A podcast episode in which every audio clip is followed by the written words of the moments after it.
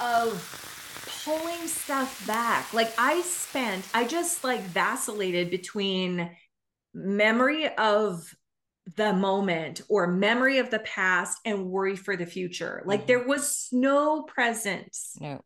Like and that's Eckhart Tolle, where... I needed Eckhart Tolle's yeah. book. I needed to grab Power of Now and just try to be in the now because in the now, right now, this second, there is no problems. There's nothing.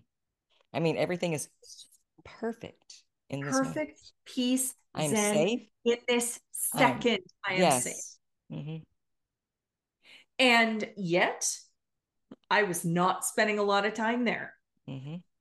at all. It was all like reliving the past and like projecting into the future and this doing energy instead of like faith. I was fa- fear based for sure. And I believed it was like I, it was like a drug that I was addicted to feeling the bad stuff. It was. It was a dopamine hit. Yes. Yeah. Absolutely. You did that dopamine hit over and over and over again. Yeah. This week. I did that last week. Right. I'm a I'm a slow learner. But I yeah, it was oh my gosh. It was a struggle. But looking I, I, back on it, and looking at where your thoughts went and where you went mm-hmm. that that's where your power is because then you can look and go oh shit yeah what do i want do well, i want those stories i'm telling or do i want this you know what's fascinating was i did that like once i once the panic was done mm-hmm. um I I could get myself back to center and then I quickly flipped out of it. Mm-hmm. And then I bring myself back to center and then I quickly flip out of it. It was yep. consciously me going, nope, not today.